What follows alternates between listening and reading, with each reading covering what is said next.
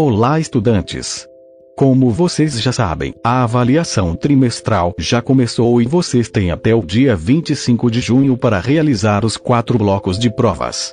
Assim que concluírem todas as provas, favor avisarem os professores coordenadores do grupo Professor Ed e a professora Mariana.